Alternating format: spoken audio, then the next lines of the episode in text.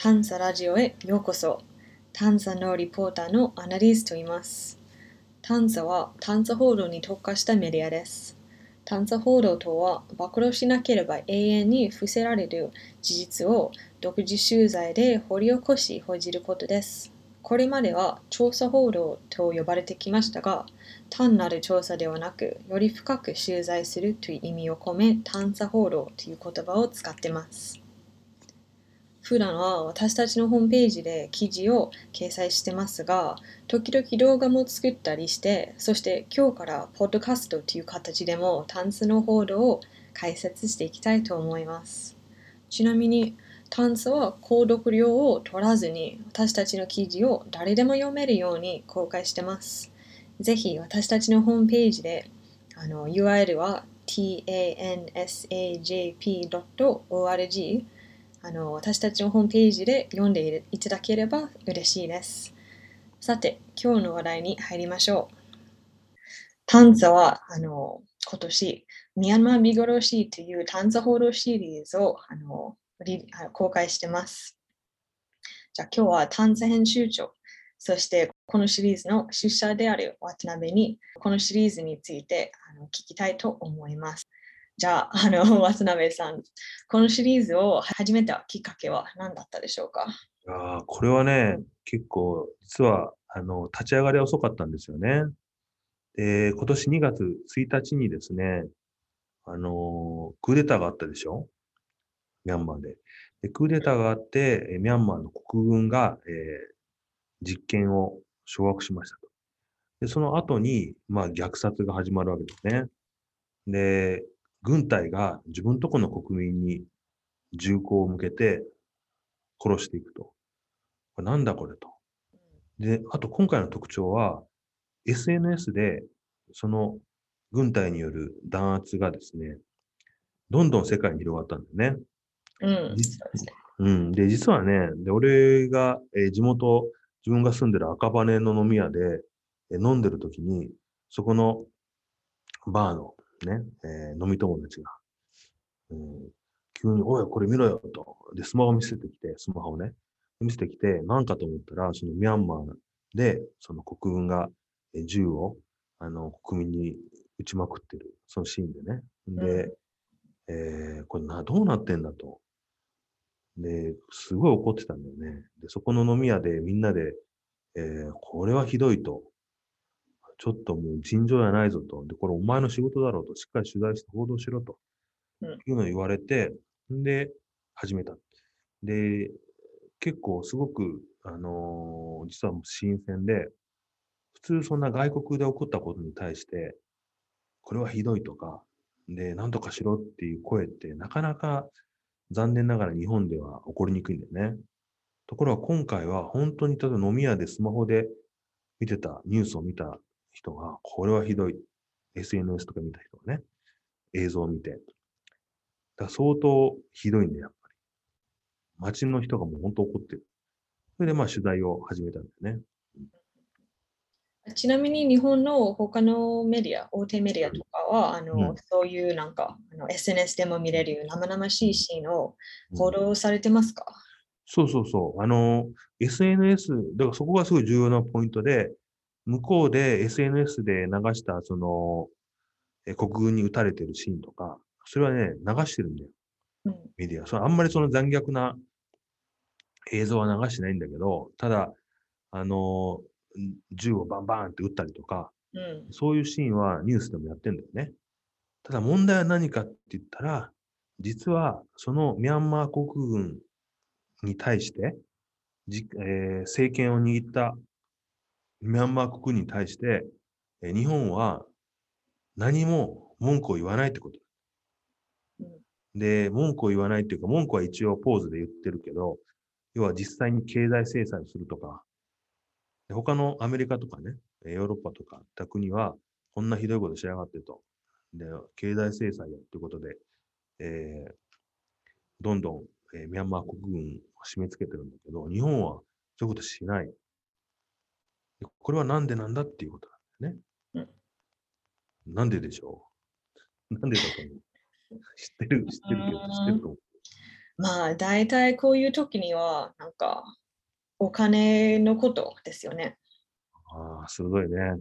そうそうあ。そういうことなんだよ。で、結局、日本の、えー大企業はね、えーだんだんそのアジアでの競争に負けてきたんだよね。中国、特に中国に対して。それで、昔は世界中を日本のね、えー企業が、えービジネスに出かけていって、世界中を席巻したんだけども、そんなのも昔の話で、もうこの20年ぐらいはずっと負けが多いんだよね、アジアで。特に中国。で、そんな中、ミャンマーは最後のフロンティア、ね、開拓できる場所であるということで、え日本はすごく力を入れたわけ。で、えー日本は政治家と大企業と官僚がみんな一体となって、ミャンマーにどんどん進出した。で、そうやってビジネスをしてたわけ。最後のフロンティアで。で、そこの利権を失いたくないって言っうん。た。だから文句言わないうん。うん。部に対して。うん。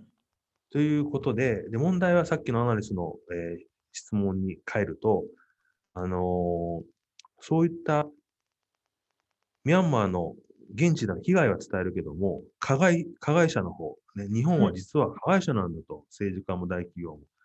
で、そっちに向かって切り込んでいかないんだよね。うん。被害の状況ばっかし。で、ミャンマーの人かわいそうですねって言ってるだけで、それに加担している、いじめっ子である国軍に加担している日本政府や大企業に対して、しっかり切り込んでいかないのが、えーマスメディア、新聞とかテレビ。でそこを我々探査はしっかり切り込んでいきましょうっていうのが今回のシリーズで、だからタイトルもミャンマー見殺しと。うん。これ見殺しなんだと。ういじん。めを傍観してるんだと。いうことで、ベクトルがいじめっ子の加担している日本の政治家とか大企業に向かってるって。まあそういうシリーズだね。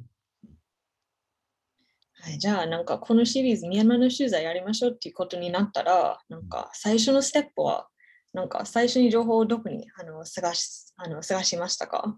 うん。これね、結構、あの大変で、あんまりミャンマー取材の経験がなかったので、うん、そうですね。うん。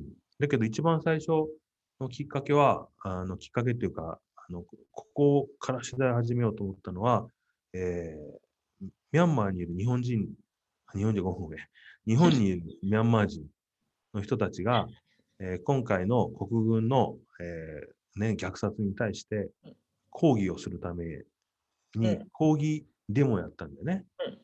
で、そこのデモをやった場所が日本ミャンマー協会っていうところ。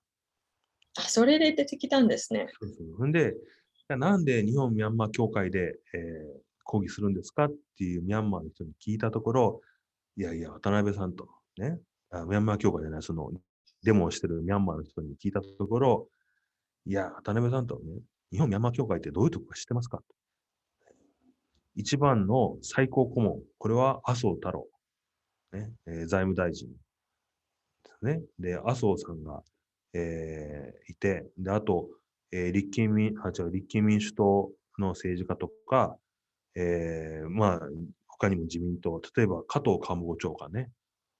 それまで役員として入ってるわけ。で、企業側は、えー三井物産、三菱商事とか、丸紅とか、でああいう、その、大きな商社をはじめ、大企業が役員として入ってる。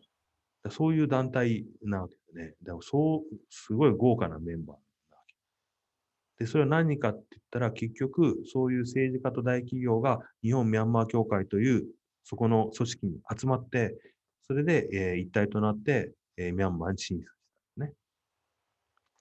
という、まあ、結託してたわけこの人たちは。うん、じゃあ、日本に住んでるミャンマー人がみんなミャンマー協会の存在が知りましたよね。うん。割と有名な組織なんですか？で、なんで有名かっていうとね、実は、その、今は違うけど、えーちょっと前まではね、あの、技能実習生いるでしょ？実習という、えー体裁で、とこところが、まあ、安い賃金で働かされるっていう。うんまあ、これは人身売買じゃないかとかっていうことで国際的問題になってるんだけど、そのミャンマーから日本に、えー研修生を、えー受ける、えー引き受ける窓口が日本ミャンマー協会。あそうそうなんですね。そうそう、ミャンマー協会だけだった、当時。うん。だからもうミャンマー協会をあの通過せざるを得ないわけだよ。その研修する人たちは。だから、えー日本にいる、えーミャンマー人たちはよくミャンマー協会の存在を知ってたのね。うんうんうん。うん、で、なんかこういうなんかミャンマー協会の中には、あのすごいあのハイレベルの政治家とか、あのっていう大企業の,、あのなんていう幹部たちとかがあの参加されていると思いますけど、そういうなんか政治家でもあのビジネス業界の人が同じ同じ組織にあのなんていう一度あ一緒に活動するとかは、なんかそれが普通、日本では普通なんですか？いやいやいや、これがそんな普通じゃないよ。で、いろんなさ、なんとか協会とかうさんくさい協会いっぱいあるけど、そんな、これだけ豪華キャストが集まってる、えー協会なんか見たことない。うん。だって、今の現役のね、財務大臣、そして財務大臣であり、元首相であり、副総理であり、ね、ナーソーさん、そして現役の官房長官まで入ってるんだよ。で、しかも、自民党だけじゃないんだよ、問題は。立憲民主党とか、えーそういった野党も入ってる。共産党はさすがに入ってなかったけど、うんだからもう日本の政治家が全員これは立憲になると思って入ってるわけ。でなんでで、その辺のね、もう熱心さっていうのはすごく感じていて、昔、えー戦国義人さんっていうね、民主党の政権でえー官房長官を務めたことある戦国さん。で、彼と何年前かな、もう2014年とか、それぐらいだね、えー5年とか。で、戦国さんと話をしたことがあって、まあ、何回か会ったことあるんだけど、でその中で、まあ、違う取材で言ったんだけど、戦国さんがミャンマー、ミャンマーって言って、これからはミャンマーだって、なんでこんなに熱心にやってんのかなって思ってたら、何年でしたっけ？これ。ミャンマー協会できたの？いや、あの、この渡辺さんがあの戦国さんと話したとき。?2014 年ぐらいだと思う。うん。4年、5年、何回か会ってるんで、なるほどね。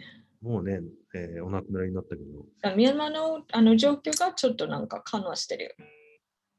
緩和してるというか、ちょっとなんか、あの、なんていうゆるゆる状況が緩くなってるところで、ちょうど日本が入ろうとしてるところで取材したんですよね。うんうん、そう要するに、あのー民主、ミャンマーでね、民主化が進んだという、うん。実際そんなに進まなかったわけだけど、うんえーそのスー・チーさんに対する、あのー圧力っていうか、もうだんだん弱弱くなってきて、で、そういう民主化が進んでいく過程で、えーどんどんえー日本も企業進出しましょうという時期だったね、当時はね。まあ、でも悪い奴らだよ、本当に。うん、だから、こんな本当豪華な見たことなくて、うん。それで、あの、ポイントは、やっぱりね、えーミャンマーの軍隊っていう、いう国軍っていうのは、あの、軍人でもあるけど、ね、要するにね、ビジネスパーソンなんだよ、うん。人たちは。ビジネスしてるんだよ。そうですね、なんか、ううんん、軍軍系のビジネスとか、軍系のあの企業がなんかミャンマーにあることをなんかよく耳に入りますよね。そう。だから、ミャンマー国内の、えービジネスっていうのは、国軍がかなりね、えー自分たち自身がビジネスをしているし、で、日本に来るときもそういうビジネスをしたくて来てるわうんうんうんだから、最高司司令官のミン・アウン・フラインさんっていう司令官がいるんだけども、彼が、えー日本に来たときは、その、例えば、えー製麺工場の見学とかね、うん。工場の見学とか、軍人がしてどうするんやと思うよ。だけど、あの人たちはビジネスパーソンだ。うん。だから、そうやって、えー日本の政治家や企業と、えーミャンマーの国軍っていうのが、えーずっとこうパイプを築いてきたんだよね。うん。だからこそ今回のえークーデターを起こした後も遠慮し遠慮して何も言えないんだよ、ちゃんと。うんで、国軍のことをしっかりね、もういい加減せえと。で、もう俺たちも全部もう援助はしないと。ね、ビジネスもやめると、今まで。うんっていう経済制裁をするんだっていうようなことができない。だからやっぱ日本にとって恥だよね。うんそうですね。うん。というね、ひどい話があって、それで、あの、あともう一つはね、ミャンマー協会の会長は、えー渡辺秀夫さんという人でうん、本当同じ渡辺というのを名乗ってほしくないんだけ まあ、渡辺はいっぱいいますよね。ど、これ日本は渡辺がいっぱいいるからしょうがない。はい。で、彼は、えーミャンマー協会の会長。うん。で、彼がすごく頑張ったんだよ。その日本ミャンマー協会の会長として、で、えーそのミャンマー協会の政治家とか、えー大企業とか、えーの、えーちゃんとこう利益を代弁するようにね、いろんな交渉を、えーミャンマーに行って、で、軍、軍の人とか政治家とかとずっとしてきたわけだな。生き生きしながら。うん、なんで、なんで渡辺会長がミャンマーにこんなに興味を持ってたんですか？そうだよね。これが問題だよね。で、渡辺会長っていうのは、あのーミャンマー、ミャンマーじゃないわ。もともとは、えー中曽根さんっていう政治家知ってる？中曽根首相。ロンとヤス、レーガン大統領の時にロンヤスコンビで日米関係を強固にしたと言われている、うん。えー大政治家と言われていると、もう亡くなったけど。で、この中曽根さんの秘書として、えー最初始まって、で、自分も政治家になって、で、えー内閣の副官房長官とか、郵政大臣とかやったんだけども、まあ、えー政治家としてはもう引退してる。で、引退した後に、まあ、その、まあ、政治家の時もそうだけど、えーミャンマーとの関わりをずっと引退した後も持ち続けてて、で、まあ、本人がね、えー本人が言うにはだよ、本人が言うには、その、ある日中曽根さんと、当時の官房長官の後藤田さん、カミソリ後藤田と言われた官房長官、すごく切れ者のね、警察出身の後藤田さんっていうのがいて、この3人で、えーミャンマーについて話し合ったことがあるんだと。で、何を話したかっていうのは、ミャンマーっていうのは、ね、世界、あじゃアジアの中で、えー唯一反日ではないと。ね、親日であると。で、いろいろと、その、えー戦後にね、えー例えば、えー戦犯をもう裁かないとか、えーそういう日本にすごい親日的な態度を取ってくれたし、で、戦後の食糧難の時には米を援助してもらったりとか、ある。というようなことがあって、ミャンマーは助けなくちゃいけないんだと。そう、なんか、面白い話ですね。なんていうのきれい、きれいすぎて信じにくい。そうでしょように感じますそこが大事なんだよ。本当にそのためだけかっていうことだよね。うん。でその辺はこれからまだまだ取材するところなんだけど、うんどうやらまあそれだけでもなさないんじゃないの？じゃあ、取材がある程度進んでて、あのどういう記事を結局、うこのミャンマー見殺しっていうシリーズでうん。出してきましたか？うん。そうだね。だから、えーまず、えー日本の、えー企業と、日本企業と、えーあと、その JBIC っていう、えーそういう外国の、えーインフラ案件とか、えープロジェクトにお金を出す日本政府100%出資の銀行があるんでね、JBIC と言います。で、この JBIC がお金を貸して、えーヤンゴンのね、えーミャンマー最大の都市ヤンゴンの中にホテルとか、あと、えーあのレストランとか、ショッピングセンターとか、まあそういう不動産プロジェクトでね、うん。で、そういうプロジェクトがありますと。で、ところがそのプロジェクトっていうのは、えー実はもともとミャンマーもも、今もそうだけど、ミャンマー国軍の土地なんだよね。うんでミャンマー国軍が持ってる土地のところに、そういうホテルとかを作るっていうプロジェクトだから、賃貸料が入るんだよね、あ、土地の。いくらぐらいですか？年に大きいね 2, 億円だね。うんえ 毎年2億円が入ると。で、えーそういった、えーものに日本の、えー政府100%出資の銀行がお金を融資してる。でうん日本企業も入っていってると。で、ところが、えーこれを、えーこのプロジェクトやめないと。どうなってるんだという記事だね。要は日本はさ、えー日本政府100%出資ってことは、政府の出資ってことは税金だからね。うん。だから、その税金を貸してるわけじゃないんだけど、出資金は政府が出してるってことは税金だから。うんねで、それが、えーそういう国軍の、えーお小遣いになる、国軍の資金になるプロジェクトに金を出してると。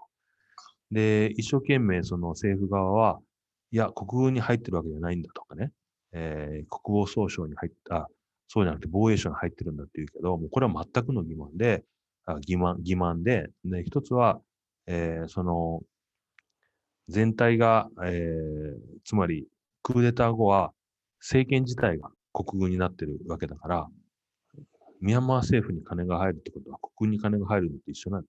で ですよね。うん、まあ、そういう単純なところもあるし、で実は現地の、えーミャンマーの NGO が、えーその、えー土地のリース契約、うん。ね、賃貸契約の契約書を、えー入手して、うん。で、それを、はまあ実際もうこう、もう今は公開されてるんだけど、えーそれを見ると、ちゃんと、あの、陸軍のなんとか局とかね、ちゃんと国軍の、あのーえーなんちゅうの？役職っていうか、あの部署うんの名前が書いてるから、確実だよね。うん。